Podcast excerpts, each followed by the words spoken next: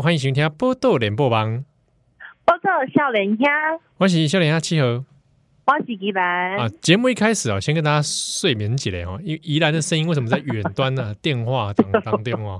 哎，这这也在供吗？哎，在在在在，没没问题。啊，宜兰的女儿啊，这个大宝她就确诊了。是的，是啊，就是就是心态健空了哈。呵呵呵。啊，因为这样子的关系，所以我们今天这一集的节目哦，我们跟宜兰是先用远端的录音的方式啊，但是呢，今天我们现场还是有一位来宾啊。那这个来宾我也是觊觎他很久了啊，好喜欢，为什么？喜欢哎，这个 这今天今天今天这一集一定要来讲，因为这个是依兰跟七号两个人哦，讲到音乐的事情的时候，就会啊内心澎湃啊。对对。那今天而且特别，它不只是音乐，我们之前讲过好几次嘛，我们之前讲了国民乐派有没有？是。公会几挂微博对吧？今天哦，今天这个真的是掏心掏肺啊，我们要来讲探戈。哎，嘿，哇塞！探戈，而且最近刚好台湾有在办这个台湾探戈音乐节哦，嗯，所以我们要把这个 这个主揪要把它宣传的，对对对，我们把我们把这个探戈音乐节的主揪哦，直接带到现场来，我们欢迎作曲家，而且也是班多纽的演奏家吴瑞然老师，我们欢迎，欢迎老师，大家好，我是吴瑞然，哇，这个哇。哎，我我刚刚讲了一个词叫班多纽，对对对，我在想说，你那个听众知道这是什么东西吗？哦，应该是很很难知道吧，很难知道吧？嗯，班多纽是什么东西？我我发音这个阿连五健康吗？嗯，对，对了，对了，对，好，谢谢你。班班班多纽，嗯，班多纽手风琴，对，它是一种手风琴家族里面的一个乐器。嗯嗯，哦，对，那。如果讲到手风琴的话，大家脑子里我相信应该出现的是类似金门王那种乐器吧？对，很多台湾人的印象世界。哎，对，也可以。对，对。那那我们应该会想到就是那种右手在弹钢琴键盘的，然后中间有一个风箱在拉一拉，拉一拉，然后左手有一些钮在那边按来按去的，嗯，那种乐器。对，那。班多纽手风琴呢，它也其实也是这个手风琴家族里面的其中一员。可是呢，它跟这个这种法国啊这种呃手风琴有点不同，是它其实没有那么大，它小小的一个这样子，size 再小一点，对，size 再小一点，比较是正方形，就是两边是比较是正方的，大概与肩同宽左右，还再再窄一点，再还要再窄一点哦。对，因为因为。就是普通的手风琴，因为有钢琴键盘嘛，啊，对，所以它其实非常占空间，就是每一个键都要很长，有没有？那它有一个固定的宽度嘛，所以就是在那个面板上面其实蛮占空间的。那老师，我可以问一个问题吗？哎、嗯，请说。一般的手风琴有钢琴键盘，那它是有几个八度啊？哎，这个要也要看那个呃乐器的大小，哎。有的小的、oh. 可能可能两个八度，三个八度给小朋友。嗯、那如果给大人的，他我想甚至可以到四个、五个八度。哦，哇，那我那很重吧？当然要扛着，自己单人扛着、哦嗯。是啊，四个八度就扛着。对啊，然后它里面很多机械装置啊，所以其实很多金属，所以那个那种大的那种手风琴啊，有的时候重到十七、十六、十七公斤呢。哇，他们是没有办法站着。是坐着演奏的，坐着演奏，他必须要放在腿上，因为太重了。哦，对，如果站着那个背的话，那个其实、嗯、拉到自己腰也断，对，会真的很重，真的很重。嗯、但班多纽不比较小台，就不有这种没有这种问题。对，它其实大概只有七公斤左右。哦，相对相对于手风琴来讲，它是算轻的乐器。嗯嗯嗯，对对对，那对比起来，它有什么特殊或者特色？像那个我们平常普通听到的手风琴啊，因为它还有那种可以换音色的键，有没有在其他的面板上面？所以我们会听到有些那种很比较柔和的声音。嗯，对，那班多纽它没有，它只有就是我们每一个钮呢，它只有一个单音而已。嗯、然后它跟其他的这些乐器有点不一样的是，我们按一个钮的时候，它会有一除了它的那个音的簧片会震动外，它同时也放了另外一个八度的簧片，所以这个这个乐器它本身就是你按一个音，其实同同时有一个八度的音也一直在一起响着。哇，好酷哦！对，所以这个乐器它就是尤其是右手，它那个亮度非常的亮。因为它有一个非常高的八度，也会一起响着，嗯、所以就是右手的，尤其是右手，它的这个声音，它可以非常的刺，非常的尖锐，哦、然后很直接，它没有像手风琴一样是软的，嗯，比较低沉的。对，可是呢，它的左手又是另外一种，它的声音又很暗，嗯，对，所以这个乐器本身。它可它可以表现的那个力度的范围非常大，哎，那就可以说，比如说我在亮的那一部分，右手可以表现比较激情的一段，对，然后我在按的左手这一部分，它哦，我又让乐曲比较进入深层一点，是，对，这这个是这个乐器非常、嗯、非常特殊的地方，哎，就有一种双面性感觉哦，跟一般手风琴比起来。比较可以有做一些收放的感觉，对，没错，没错。然后又因为它的那个乐器的本身，因为如果我们看到那个呃普通的手风琴，它是背的嘛，嗯嗯，对，通常有一个背带这样。那所以我们呃在演奏手风琴的时候，就是右手是固定在弹那个呃钢琴的键盘，那就是拉动风箱是靠左手嘛，嗯，对。那可是班多纽不是，它不是放在，它不是用背肩背的，用肩背，它是直接放在腿上。所以我们在弹奏的时候，乐器是在我们的腿上。然后那个因为就这个乐器常常是被在探戈音乐里面演奏，那我们会常常需要非常强烈的节奏。嗯，嗯，所以当我们会直接就是用乐器本身的重量，然后把它往下拉，然后做一种非常。呃，有爆炸性的动作往外拉，然后让那个可呃那个声音是非常的尖锐，所以它可以非常强烈的节奏。它就是这个乐器，它自己也可以当变成是一个节奏乐器。哦哇，自己本身可以当节奏乐器，了。嗯，而且你就是说，演奏者本人其实也可以配合这个节奏去产生这个相应的动作出来。是，对，然后放在这个 tango 里面，嗯。所以就是这个乐器，这样听起来很像是演奏家跟那个班多纽琴自己的探戈舞诶。是啊，是啊，没有错。对，你跟那个班多纽琴在本身在探戈，在探戈，在探戈，我就是抱着他，等于是我在抱着他跳舞这样子。哇，你跟班多纽琴未了，是没错，可以这么说，可以这么说，真的。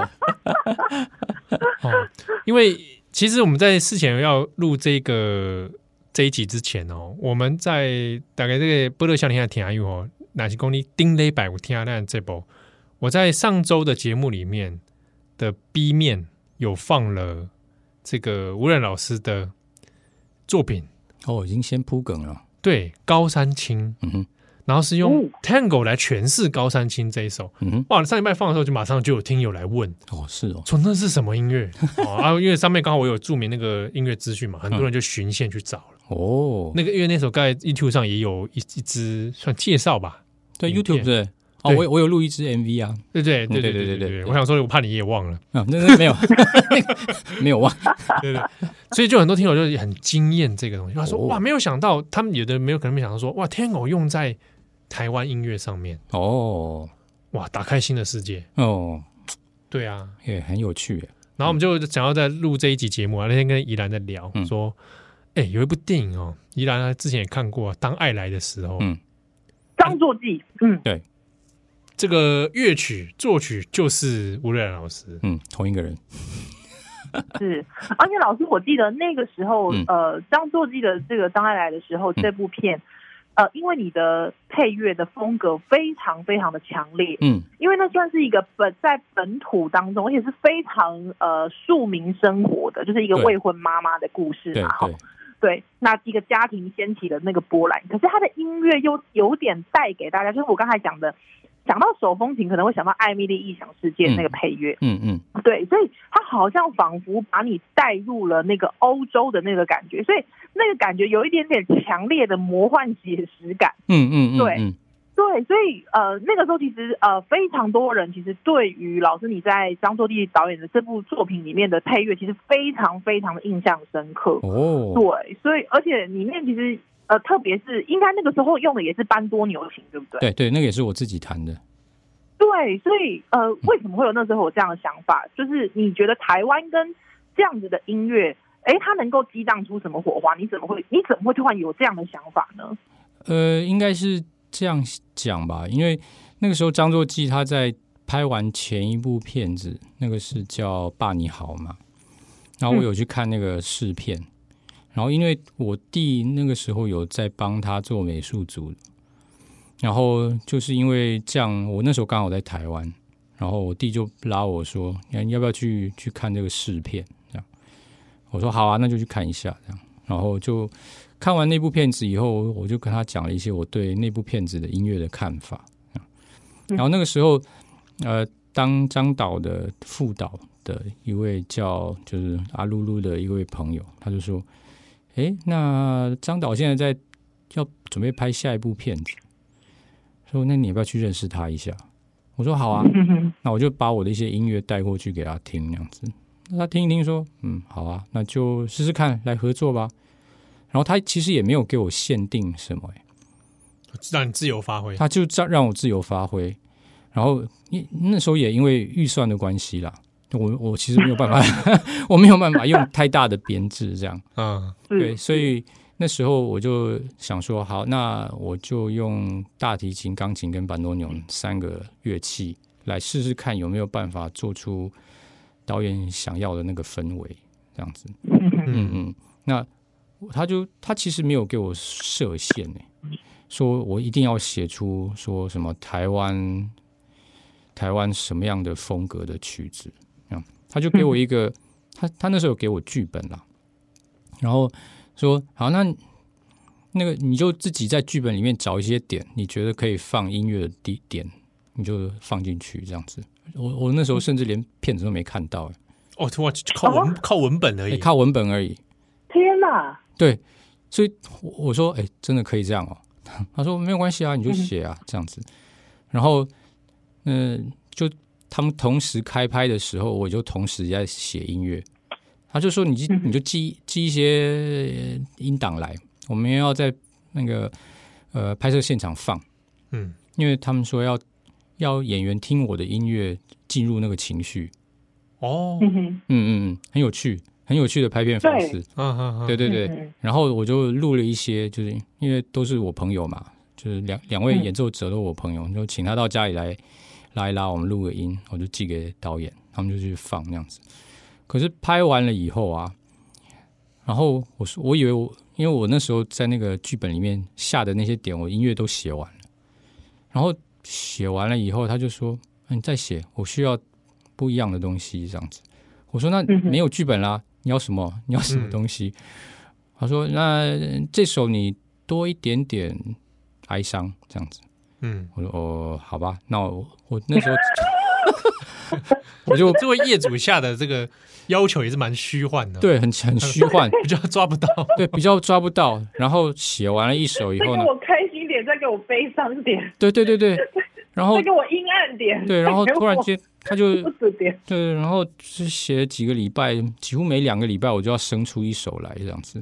然后有有的时候他就说，嗯，好，我们来通个电话吧。然后他就跟我讲说：“嗯，哎，阿吉啊，他会叫我阿吉，就我的英文名字。他说：‘嗯、阿吉啊，你想象哦，你在瑞典北国的一个一条小巷子里面，很萧瑟的，你要去把那个萧瑟萧瑟感写出来。’我说：‘这是台湾的电影，你要写出 像瑞典北欧的萧瑟感，这是什么鬼？这是什么东西啦？’嗯。”对，然后我其实就后来就写了一大堆，比比他要要的东西写更多，我大概写了两倍有吧。嗯，然后写完了以后啊，我就不知道他要他要怎么用，然后他就跟我某一天他就寄一封信来说：“OK，那我要第三、第五、第七、第九，我随便选一个数字啊。”对，然后在这可能将近三十首的曲子里面，他大概要了十二、十三首这样子。他就说：“这这些音乐你就拿去录音，进录音室录音。”嗯，所以我也不知道他后来拿选了哪些。对，选他，我当然知道他选了哪些音乐，嗯、可是不知道这些音乐他放在哪里。哦哦，对 对，不知道放在电影的哪里。然后等到录完音给他了，嗯、然后我那时候刚好回来，他剪完片了。嗯，然后我进看进去看试片，哇，那个那个音乐完全下在不是我本来想的地方。导演想跟你不太一样。对对对，然后我后来就问说：“哎，这怎么回事啊？怎么？”下的就完全不是我的顺序。他说：“嗯，没有，因为他是听我的，他听我的音乐大概听了几百遍，几百遍以后呢，他用音乐去铺成整个电影的哇。情情绪的起伏。哇，乌瑞然反客为主，对我那时候吓到了，因为我的音乐他几乎没有剪呢，就是我写的接用哦，他全部用。”就是所有的音乐，他全部用，而且没有没有剪剪掉，嗯，所以就是每一首他都从头放到尾，所以他其实是用我的音乐去剪他的片呢。哇哇！对，换句话说，如果拿原声拿原声带来听，我等于好像也听完整部电影。没错，其实是真的是这样。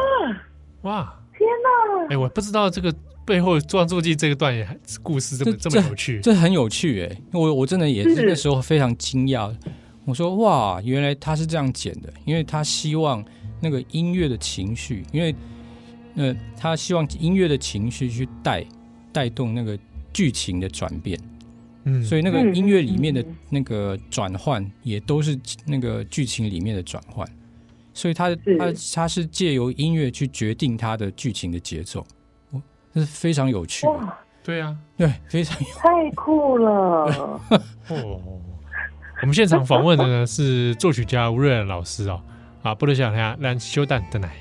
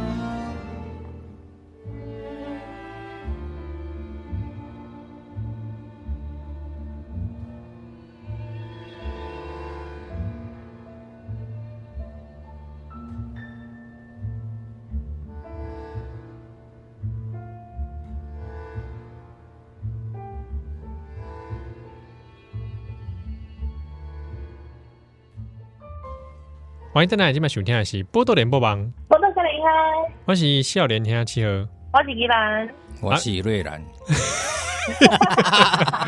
哇，你是瑞兰！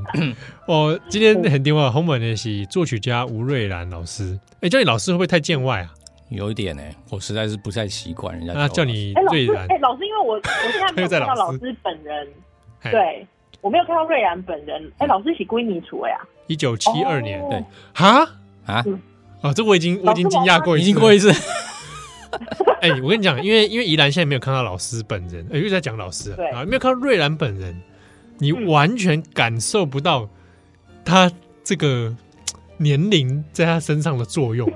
我已经今年要今年即将要五十岁了，半世纪哎、欸，可是完全看不出来哎、欸，是哦。我想说，瑞兰大概只有四十出头，嗯嗯。瑞然，瑞然，因为我有我有赶快，我之前就是有去爬瑞然的影片，就是我一直以为瑞然跟我们年纪差不多大，对不对？你们几年次的？我一九八七，八七，对我八六的，八六，对，OK，哇，对啊，叫你一声大哥哥，也可以了，随便大哥哥，大哥会不会是？瑞涵哥？也可以，也可以，也可以。会不会是这个班多纽拉久了，他人越来越年轻啊？没有这个这个乐器，这个乐器很老，这个乐器很老哎。很很老灵魂的乐器，老灵魂的乐器，对，是一个非常老灵魂的乐器。还是说这个它是十九世纪的创创作出，哎，创造出来的乐器嘛？是啊，它大概一八四零年左右开始出现的乐器，这样。对，嗯。而且我这边还在跟大家讲一件事情是，是瑞然是台湾第一个学班多牛的。对，我在台湾是第一个，后来才知道。第一个哦，哦，第一个。那是那那是哪一年的事情？二零零一年的时候。哇，二零零一年。才台湾第一个出现班多纽的手风琴演奏家，对，就是瑞然，就是我。哇，那为什么会去学？为什么想要去学班多纽啊？这是一个非常奇妙的机缘。那我在那时候大概九零年代吧，就是在台湾，嗯、比如说我看了那个呃女人香啊啊。哦。艾尔帕艾尔帕西诺那个，艾艾尔帕西诺，对，那个那部电影等于是我的探戈启蒙啦。好多人的启蒙都那个，都都是那个，对。然后大概在九，也是九零九五九五年吧，九六年那段时间，那个 Gidon Kremen 有一个小提琴家，他那个时候因为 Piazzolla 才刚去世没有多久，嗯，然后他他那时候组了一个四重奏。就嗯，嗯，就有嗯，班多纽呢，他拉小提琴啊，然后一个钢琴跟 double bass 这样，他们就来台湾表演。九零年代的时候，对，大概九五九六吧。我我出国前，他们来表演这样，那我就去看了这场音乐会，就偶然的机会就去看了一下，然后就就发现，哇，，pia sola 这是谁呀？然后是探戈，然后这种探戈音乐我从来没有听过这样子，因为我我想。我到时候可能也要问你们，就是你们、嗯、你们觉得探戈是什么这样子？对，我们现在聊这个，我们先来聊这个好了。对对，好，你们觉得我我当我讲探戈的时候，你们会你们第一个跑出来的是什么东西？这样？好，嗯，我先讲好了，我跑出来是视觉，嗯嗯，很多人想要探探戈是音乐嘛，嗯，等会先会想起这个旋律，嗯，可是我先冒出来的是视觉，你是嗯什么样的视觉？腿腿。这样子会不会会太糟糕？不会啊，不会啊，因为真的是探戈的舞蹈，嗯，印象真的太深刻了，嗯嗯嗯，而且在在出现的音声音对我来说是高跟鞋跟硬木地板的声音，那在那边敲来敲去的那个，对，嗯，然后再来才是旋转的那一种旋律。你你所谓的舞蹈，你是指国标的吗？还是什么样的探戈舞蹈？哎，不一定国标那种，嗯，有点像，就是呃。女人香里面哦。的那一种的。哦，是双人舞对，然后在那边转来转去，转来转去，哦，对啊，然后若即若离，嗯，又爱又恨，嗯嗯，你有时候力道会很强的时候，嗯，女方会把男方推开，嗯，这种。哦，这种，嗯，对，那依然换你了，换你，好，那讲到探狗七号步，对，讲到探狗，如果说是讲到我们那个。电子琴，比方说老师下探狗，一定就是那种你知道台湾的那种 MIDI，有点像 MIDI 音乐哦，会有那种这样，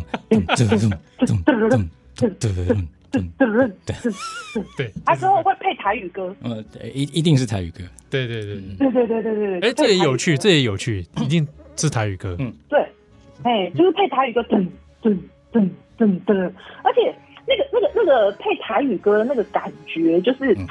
会是那种嗯，感觉是那种酒家曲，没错，而且酒后的心声，对，然后情感跟华语是不同的，嗯，里面透一种情感是这种有有点带带一点那个气诉的那种感觉，又爱又恨，对对对对对，想哭又有点那个有眼泪又没有出来的那种，哦，嗯，对，很有趣，我们对探戈了很多幻想，哎。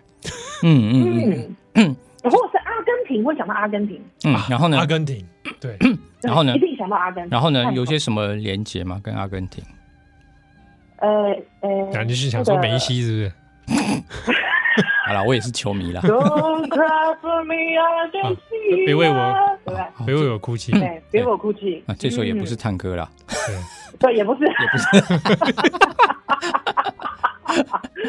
对，或者是、嗯、对 Tango，对，那再来，我我可能会想到很重的节拍，因为我我我我是学打击乐的。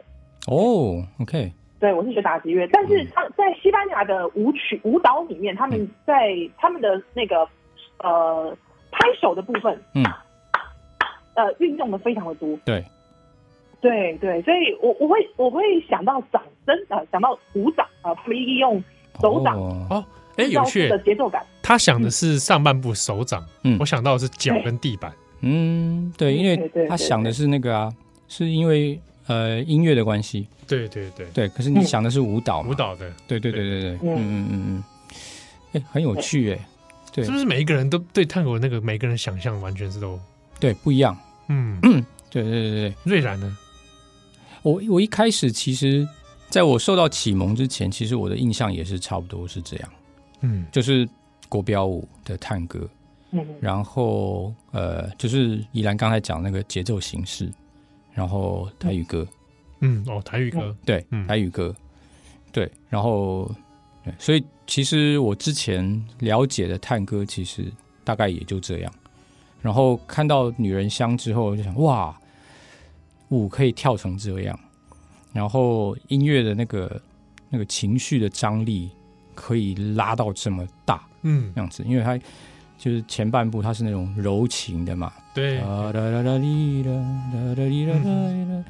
对，然后中间那个小调的部分，噔噔噔，噔，就那种很热情，那个动作就很大，这样子，所以那边哇，我说哇，音那个探戈的音乐可以把情绪张力拉的这么大。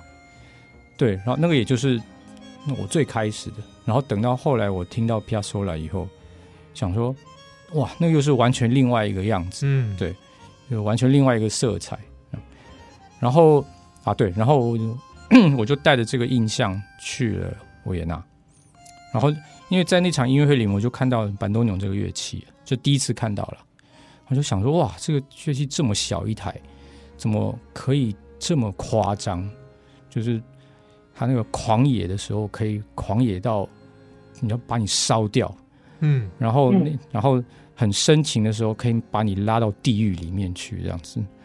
我我就我就觉得哇，这这什么乐器？这样子就对那个乐器就印象非常深刻。就我在维也纳念作曲的时候，第三年我有遇到一位呃土耳其裔的老师，他教管弦乐法。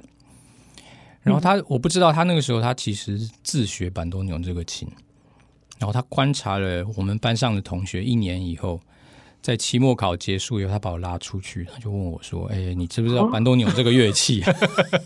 你看起来很像学班多纽。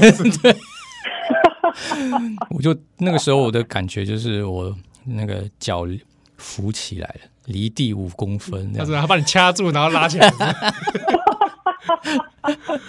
没有，我就有点飘飘的。对，我就飘飘的，因为我想说，哇，怎么会有人问我说要不要学板多纽这个乐器？嗯，对，因为我那个时候那个整个这皮亚佐拉那个东西的那个感觉就突然就回来了。嗯，我说当然好啊，我想要学这个乐器这样子。然后接下来就真的进到地狱了，因为这个乐器实在太难学。哇，它一开始非常的难，太难了。嗯，对，因为它的那个。键盘的配置啊，那些班多纽嘛，它很多钮，它只有它就是小小的一颗一颗的这样子。然后那些琴钮呢，它的排列方式不是像钢琴那样子，就是半音阶在，就是音奏在旁边而已，它是乱跳的，没有什么规则，它没有规则，就像你在就像你在打那个电脑键盘一样，它不是 A B C 在旁边这样子，对对对对，背就对了，对，就是你只能硬只能死背。然后更变态的是，它更变态的是，当你的那个琴你往外拉的时候，那个键盘是一个一个排列组合，然后你在推的时候，那个键盘会换。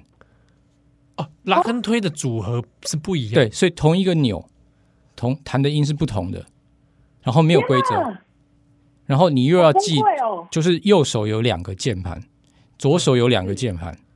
哇，这真的没有点崩溃。然后就是就是，哇哇，这在演奏排列组合，对排列组合，就你完全没有办法按照逻辑来想，你只能死背。所以我那时候答应他以后，就发现哇，那后来那个 那个暑假真的是地狱，因为第一个礼拜记得五个音，下个礼拜就忘了，然后就完全好像完全不认识这个乐器一样。哇，每 每来拉一次就是重新学习，就都得重新学习，因为都会忘记哪个音在哪里。嗯、他这样设计是故意的吗？他就是不想让你有一个用特别逻辑去记。这个乐器的发展非常奇怪，它这样应该说特别非常特别了。那因为它的始祖其实是是在爱尔兰的一个那种六角手风琴。如果你们有机会去看一下那个 Google 的话，它叫 Concertina，它是一种更小的、更小的手风琴，是一个六角的，然后就它只拿在手上，然后它只有两排、嗯、两排的键盘，然后也是小小的钮，然后可是那个钮呢，它你只要一排拉下去，它就是一个和弦。嗯，然后第二，它另外一排也是另外一个和弦，所以它其实那个是用和声在响的乐器，嗯、就是哆，哦、对，它不是哆来咪发嗦，它是哆咪嗦哆，哦，对，哆咪嗦哆，然后另外一个它就是嗦西来发，所以呢，你可以在你你在按那个拉的时候，它就是就是 C 大调，推的时候它就是 G 小 G 大调这样子，嗯，对对，所以它是用和声在响。所以它不是用音阶，关系和弦，对，它是和关系和弦在响。所以班多纽呢是建立在这个键盘的基础上。然后这个乐器跑到德国以后呢，就有一个叫 Band 的先生，那个是就十九世纪的时候，就从这个乐器它开始扩张，以这个 Concertina 的这个键盘呢开始为核心往外扩张。所以他他想要加一些音的时候，他直接从这个核心的部部分往外围，像像圆，呃，以圆圆周的方式往外加，嗯，所以呢，就是发展到后来，可能可能一二十年之后呢，他就回不来，他就没有办法变成用钢琴的逻辑去想，所以他就变成是那些键盘全部是按围绕着原来的那个 concertina 的排列组合，哦，难怪，对。对，所以它逻辑才会脱离那个钢琴的那个音阶，对，完全就脱离了这样子，走自己的路了。对，他就走自己的路了，对，就很特别。所以那个就是入刚进去的那个门槛非常高。嗯，对我，嗯，因为那时候我在那个老师的那个乐团里面拉了大概两年左右的，啊、呃，三三四年哦，三四年的那个就是传统探戈的，呃，那些曲目。那我只用到拉，嗯、就是把风箱拉开来的，我只需要用到拉的。所以等到第四年以后，我就发现，哎，不对，哎，我认识这个乐器只认识一半，因为推的我不会，我不知道那些在推的那些音到底在哪里，完全不知道。嗯，所以我我说，哇，这太奇怪了。我拉了四年以后，我其实只会弹半个乐器。嗯。对，哇，对，这是很莫名其妙。再花三年，这是再花三年。对，真的，我后来去，我后来去巴黎找一位阿根廷大师，去把另外一半的乐器学起来。学起来，对，崩溃，这样才算大功告成呢。对，然后总共大概花了六年，我才把整个乐器学完。然后花了十 整个十年以后，我才慢慢知道，哦，原来这个叫探戈。哇，真是不容易，对，真的花了好多时间。那那那你再花，你没有想放弃哦？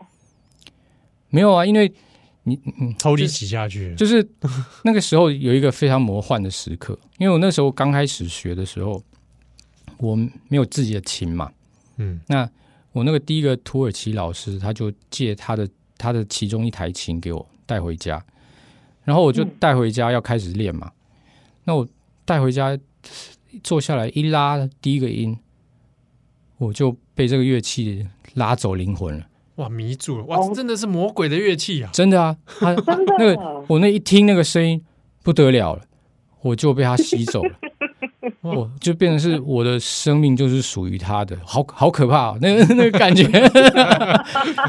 对，就是因为我之前是学钢琴啊，我也会拉大提琴啊，我就是我就很爱玩，就什么乐器我都去试试看。嗯，我也吹过竖笛啊，弹过管风琴啊，可是没有一样乐器是在我弹下去第一个音，我就瞬间就灵魂拉走，就被他拉走了。嗯，所以那个后面至于他到底难不难这件事情，已经不是问题了。嗯，说我如何来来操作？对，是他操作我啊，他操作你，他借由你。对，是啊，所以很多人都在问我，就问我说：“哎，你怎么会想到要学班多纽？班多纽选上你？”对，我每次都是跟人家讲，是班多纽选上我。哇，恐怖了！可怕！哇，好可怕！被选中的人，对，我是被选中的人。然后，嗯，然后那个我那位土耳其老师，他那时候其实还另外又找了，也有两位。同学也有去，也跟我一起，大概差不多同一个时间开始学，可是他们两个是没有被选中的，所以他们后来也就没有再谈了，那样子。哦，不然吓我一跳，他们后来两个人就怎么样？被班多纽怎么样？没有，就是 吸收他们，他们没有被班多纽吸走啊。哦，没有，对，那个频率不对，没有 变成一个某种代价。对对对对对，没有没有把不没有像那个叫什么。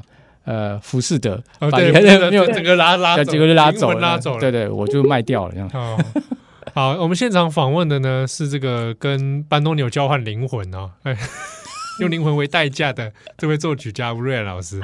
好，我们波多少年来修蛋的来。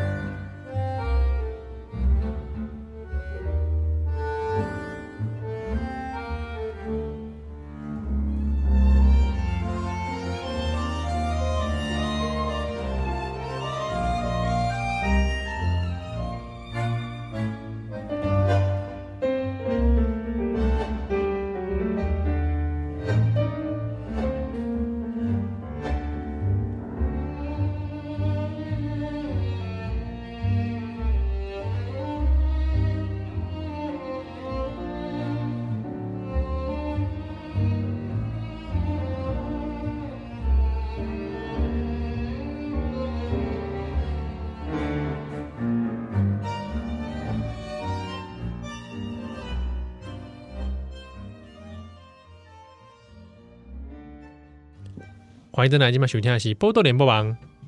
波多少年兄，我是少年兄七号，我是依兰。很丢人，后面也是吴瑞然哦。那刚刚跟我们聊到这个他的灵魂啊，怎么样被这个班多纽选中？嗯，好啊，班多纽现在他他现在还好吗？我说 他还好，他的情还好。之前确诊，情确诊。OK OK，嗯，现在现在修好，修好了。好，那个。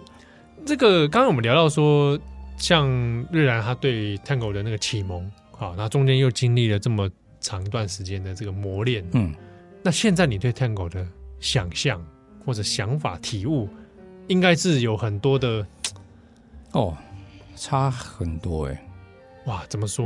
嗯，怎么讲？哇，这个实在一言难尽，这个很难很难说吧？很难说吧？很难，一言难尽哎，应该。嗯应该是说，这个音乐已经是我生命的一部分了。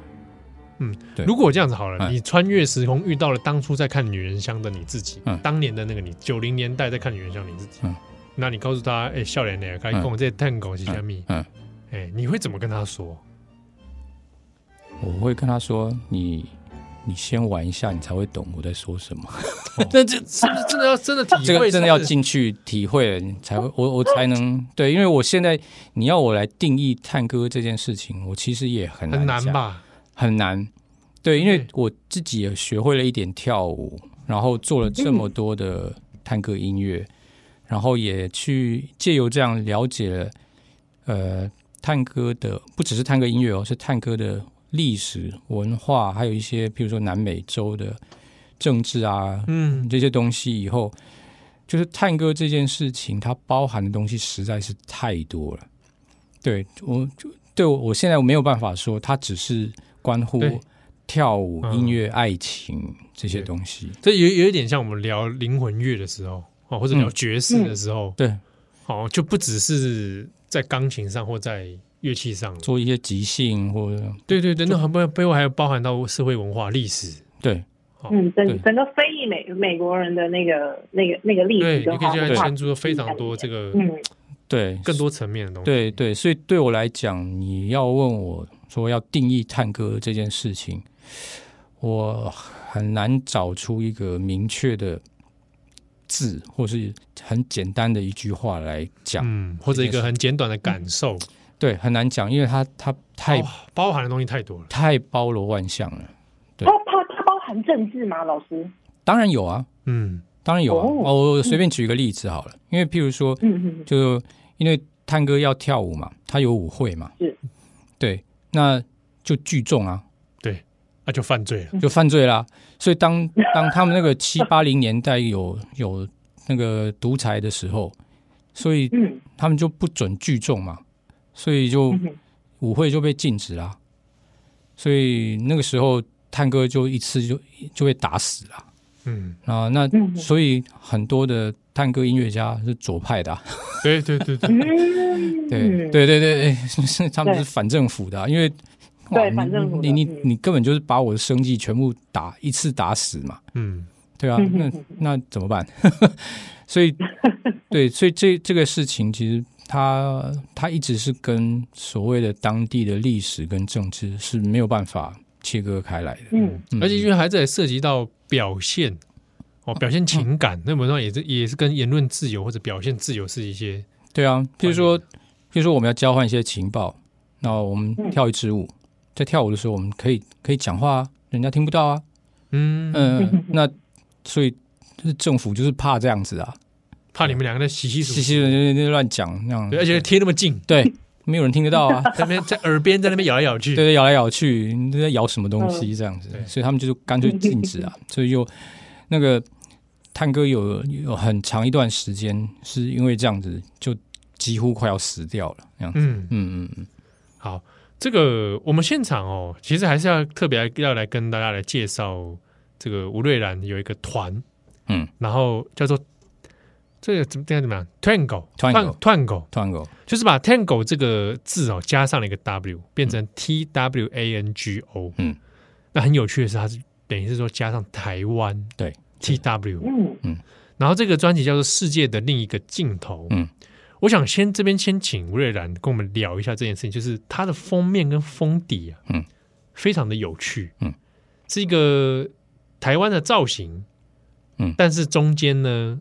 挖了一块红色的一个小地图吧，嗯，但那个小地图，这个直接请瑞然来来解释好。你你先用你的语言来，我的语言啊，对，你的用用你的语言来稍微描述一下你看到的这个东西。看到这个东西哦，大家有看过那种地图上面会有那种阶层的那种等高线图，等高线图啊。你如果第一时间看到这张封面的时候，就是哎哦，台湾等高线嘛，嗯。啊，然后中间有挖了一块红红的，好像是呃，想说台湾的心脏吧，嗯、是不是中央山脉呢？嗯、这种感觉，哎，但是觉得那个好像中间那个造型哦，好像是一个某个在哪里看过的国家的感觉。嗯嗯，那你如果要把这个封面呢倒过来看的话，才会发现说，哎，长得好像疑似是阿根廷啊。嗯，阿根廷的地图被嵌入在台湾的中间。嗯，然后翻过去嘞。翻过去，你看哦，它这个刚好一黑一白啦，哦，正面黑色的，嗯，背面呢刚好是白色的封面，啊，是一个倒过来看是阿根廷的地图，嗯，那也是一个等高线，嗯，等高线的中间也是一个红红的像心脏一样，嗯，哎，是一个小小的台湾在里面，嗯，哇，形成一个这样子两种呼应的方式，嗯，这个可能请瑞兰解释一下，我来跟大家解释一个地理上非常有趣的名词，叫。对直点，什么叫直呢？就是脚掌的意思。就是我们站在这边呢，就是地球的另外一边呢，有一个人刚好是跟你脚对脚站着。就是，比如说，这怎么讲？就是反正我现在站在地表上面，对。那一路从我的脚掌到地地面到地心，嗯、地心穿过地心，在地球的另外一面的那个人，那个人也站在那个地方，对，然后是脚对着你的脚站着，这叫对对指点。那很有趣的一件事情呢，嗯、就是从台湾这边穿过地心，在地球的另外一端是阿根廷的福尔摩沙省。对，对，阿根廷的福尔摩沙省刚好就是跟台湾是个对指点，对，刚好是对在一起的。所以呢，我对，所以我在呃规那时候在策划这张专辑的最开始的想法，我就是要想说，嗯，来让阿根廷的探戈跟台湾的歌谣来做对话。所以在这张专辑里面，我收录了很多就是类似的一些主题，因为我觉得就是。当我们就是在人类的社会里面，不管他的语言文化有多么的呃相异，可是我们其实还有很多相同的人类的生生命的主题在里面。嗯嗯，所以譬如说，我就嗯选了一首呃阿根廷的经典探歌，叫《归来》，它是讲一个流浪的人出去呃。流浪了二十年，终于又回来了，想回到家乡。那我选了台湾的一首歌，就是《望你早归》。哇，哎，刚好主题是一样的，是一样的。对对，就是就是在家乡的这些人，在期待出去流浪的这些人回来。嗯，对，所以我在这张专辑里面做了很多这种相呼应的的一些曲子的对话。对，然后又譬如说，像你现在看到这个封面，台湾这一面为什么是黑的？嗯，对。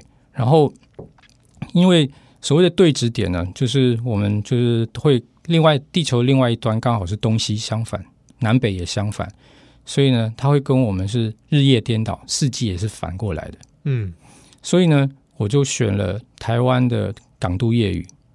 嗯，港都夜雨，港都夜雨的话就是晚上嘛，对，它也是冬天。嗯所以呢，我跟它相对应的是阿根廷那边皮亚索拉的一首《四季的夏天》。哦，所以这个我们这个封面呢，在阿根廷侧它就是白色的，因为它是白，是白天，它是白天。然后在台湾这一侧是黑色，是因为它是黑夜，还是晚上这样子？嗯、对。然后那就是这张专辑，它其实就是一个世界的概念。那那我们穿过，就是我们穿过地表以后，我们走到最中间的时候，因为那个。地心是最热的，嗯，所以这张专辑的封面的中间放着我们 CD 的那张纸是红的，对，没错世界那张中间是，对，所以地心这一块，对，地心这块红的，就是装着我们的音乐，哇，是这样想的，哎、欸，真的很，我因为我很喜欢这个概念，嗯，真的很很棒，对，就是我们这个设计师陈世川非常的厉害，因为我把我整张专辑的概念跟他讲了以后，他第一次做出来的初稿。嗯就是你们现在做出、哦、一次 OK 哦，就一次 OK 了。哦，好厉害，真的很厉害。他马上抓住我的，哦、他马上抓住我想要的东西。对，就是譬如说台湾侧，我们会看到，就是譬如说乐曲解说，就全部是中文的。对对对，然后如果我们从阿根廷这一侧翻的话，它就是英文跟西班牙文。对，所以这张专辑拿到世界上或是阿根廷也是可以卖的。哎。对，哎，这个很赞哦。对，然后因为刚好我们的团员呢、啊，就刚好是多两个两个，因为我们团员有四个。嗯、那我自己算是台湾人，然后我太太是日本人嘛，所以是两个、嗯、两个亚洲人。然后我的另外两个团员因为都在维也纳，然后我的钢琴家是阿根廷人，嗯、然后 double bass 就是呃低音大提琴家是乌拉圭人，就刚好也是。嗯两侧，两侧，世界的两侧，世界的两侧。然后这两位音乐家也都是那个呃探戈音乐探戈音乐的原生地哦。对，所以我们会在那个嗯呃专辑里面看到，就是音乐家的排列也会把呃我们台湾的，就是亚洲的音乐家放在台湾侧，嗯、然后那个呃乌拉圭、阿根廷会会放在。那个另外一侧，难怪它不是放在同一，对他，对他不会放在同一侧。嗯，对对对。然后我们还请了呃歌手，那我请了一位就是住在意大利的阿根廷歌手来帮我们唱几首歌，这样。然后还请了那个金曲奖有得奖的一位年轻的歌仔戏名伶，呃，陈宇安来帮我们唱台湾的一些歌谣，这样子。哇，对，而且好期待，对，而且它里面其实很多乐曲是大家可能熟悉的台湾歌谣民谣哈，然后再用 Tango 或者其他的方式来重新诠释，嗯。所以，我们那时候上礼拜放了高山青之后，很多人很惊艳，嗯。啊，没听过这样的高山青，嗯，很有趣哈。对啊，嗯，但怎么会想说，哇，我让 Tango 跟台湾这两件事情碰撞在一起，嗯，不容易耶。我在创作这个过程啊，其实非常的困难，因为台湾的歌谣，不管它的语言还有语韵，会影响到台湾歌谣本身音乐的律动，嗯，可是那个呃，探戈。它的本来的根源是西班牙文，或是印印欧的，就是譬如意大利啊、德国的这种语言的，所以它的音乐的律动感又是完全两回事情。所以我当初想要把这两个音乐结合在一起的时候，其实花了很多的心思，就是我希望这个这个音乐放到台湾人的时候，台湾人能够听的是有感的，嗯，可是这个东西放到阿根廷的时候，他们也有感。因为这个音乐的律动是他们熟悉的，可是那个旋律的部分是我们台湾人熟悉的，对，嗯，那这个中间在编曲创作的过程中，其实需要花很多的很多的心思去去磨那些那个叫什么？你很很喜欢常常讲的“妹妹嘎嘎嘎”，对对对对，对 我需我花很长的时间去去修磨这些东西，这样子，哇。我我们今天的节目，我们后后半段 B 面的时候，或者我们请瑞兰帮我们挑，嗯，我们挑选曲啊，嗯，给听友，嗯，他说我们来认识这个这张专辑，嗯，那我们来挑，因为高山青我放过，对，这种我不是放全部了，就进他几个音乐片段这样，嗯嗯，那我们可以来放个完整的一首，看瑞兰有没有推荐的，哦，一首可以啊，可以啊，对对，好，那我们在 B 面的时候再跟大家来分享，好，好，嗯。好，那我们这边啊，因为刚刚聊了很多探戈的东西，大家有的人可能就、嗯、哇，听了有一种冲动啊，嗯，哦，赶快我要听探戈，嗯嗯嗯嗯，哦，现在正在举行的台湾探戈音乐节，嗯，好，那已经正在进行当中，而且会一路到十一月，对，好，这段这个节目的相关资讯或者有什么推荐的活动，请瑞兰帮我们介绍一下。好，大家可以上网看哦，就直接打呃台湾探戈音乐节，应该会。会直接进到就是台大艺文中心，他们有一个网页会介绍我们这些这些节目。那呃，我简单稍微介绍一下这整个呃这个音乐节的脉络好了。那我大概可以分成三个不同的呃区块来跟大家介绍这个呃我们整个音乐节的节目。那第一个区块的话呢，我们会有嗯、有乐团会来演奏呃甚至是探戈的前世的音乐。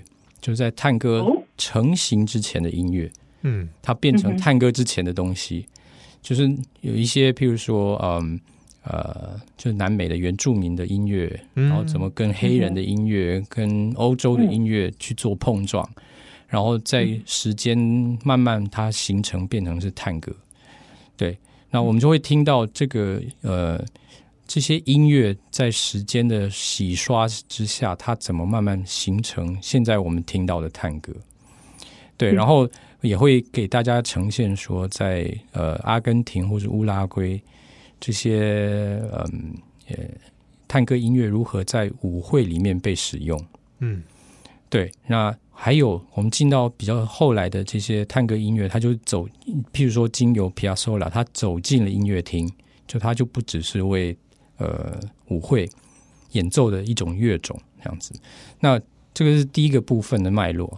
那第二个部分呢，我们会有请不同的乐团呢，比如说有一个是阿尔玛探戈乐团，因为他们也会演奏法国相颂，嗯，所以我们也会借由就是探戈跟相颂的对话，来看看就是在十二十世纪初的时候，这两个文化是怎么碰撞的。因为探戈那个时候是因为跑到被带到法国，所以爆红。然后又重新红回、嗯、红回阿根廷。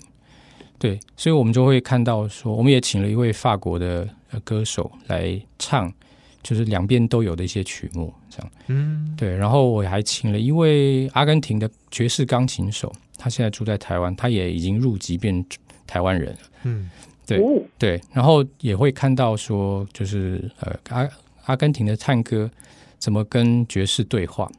哇，这个有意思。对，所以我们也会看到说，探戈这种乐种，它除了在南美之外，它怎么跟世界的文化做对话？那第三个部分呢，就是探戈在近二十年进到台湾以后，怎么跟台湾的音乐家做互动？所以我们会有一会有一个乐团叫纯粹探戈乐团，他们他们在去年的时候，嗯、呃，应该说前年，他们对去年去年他们发行了一张叫做。呃，逆时针三分钟的一首呃一张专辑，那他们这张专辑里面全部收集台湾歌谣，收对，然后可是是用探戈的方式来演奏，对，那还有另外一个 circle 呢，他们请到那个原住民歌手巴奈，嗯，跟他们哦，对他们一起也做了一张专辑叫做《爱不到》，所以他这首其实这一张专辑也是。呃，其实等于是我觉得是标示台湾探戈的一个新的里程碑，因为它是完全台湾人的创作，嗯、可是那个编曲还有它的整个整张专辑的风格是以探戈为基底，所以我们会看到这三个不同的脉络，就是从探戈的原声跟它跟世界文化的对流对交谈，和进到台湾以后它的变化。那我们除了有音乐会的。呃，形式呈现之外，每一场音乐会我们都会有请导聆或是讲有人来讲座，来告诉大家说，就是嗯、这些音乐会里面这些音乐是怎么样形成的，它有一些历史的脉络，所以就是除了我们可以听音乐之外呢，可以借由这些嗯导聆跟讲座，也获得一些就是。我们可以更了解探戈在这个整个历史的洪流里面它的发展与脉络，这样。嗯，哇，有兴趣有兴趣的听友可以上网搜寻台湾探戈音乐节。嗯，我们八月、欸、很酷哎，你可以想，你可以想象把脉唱探戈。对啊，很酷哎，超酷的，超酷的，超酷的。对，还有还有电电子的探戈哎，那是哇。哦，对，真的很酷，酷了，对。对，而且因为刚才讲到，就是说，其实探狗它有就是一些南美洲原住民的这个元素在里面。他之后你看，他遇到了台湾的原住民，嗯，华奈的歌声，还有就是他的一些里面的那个唱歌那些底蕴跟内涵，我觉得一定超酷。嗯、那个整个碰撞起来超酷。对啊，非常酷啊！嗯、就是所以，就是我希望借由这个音乐节的音乐和一些导聆，给。给大家呈现说，哎、嗯，我们探戈不是只有腿，不是只有手，嗯、不是只有，嗯、不是只有国标舞，不是只有皮亚索拉这些东西，嗯、就是它的东西面向是非常非常的广，对，而且它可以跨出不同国家的，没错，对吧？你可以把它跟台湾的灵魂连接在一起，在一起，对，哇，这个就非常的美妙，嗯，对，大家可以上网搜寻找台湾探戈音乐节，嗯。啊，如果喜欢吴瑞兰的朋友啊，上网可以搜寻 吴瑞兰，可以找到相关的资讯。没错，没错。可惜我自己的个人音乐会已经结束了，这样子啊，没关系，下次有缘，有缘可以。对对对对对，好，我们今天谢谢瑞兰，谢谢，谢谢，谢谢，波多小女哈，兰修蛋的奶。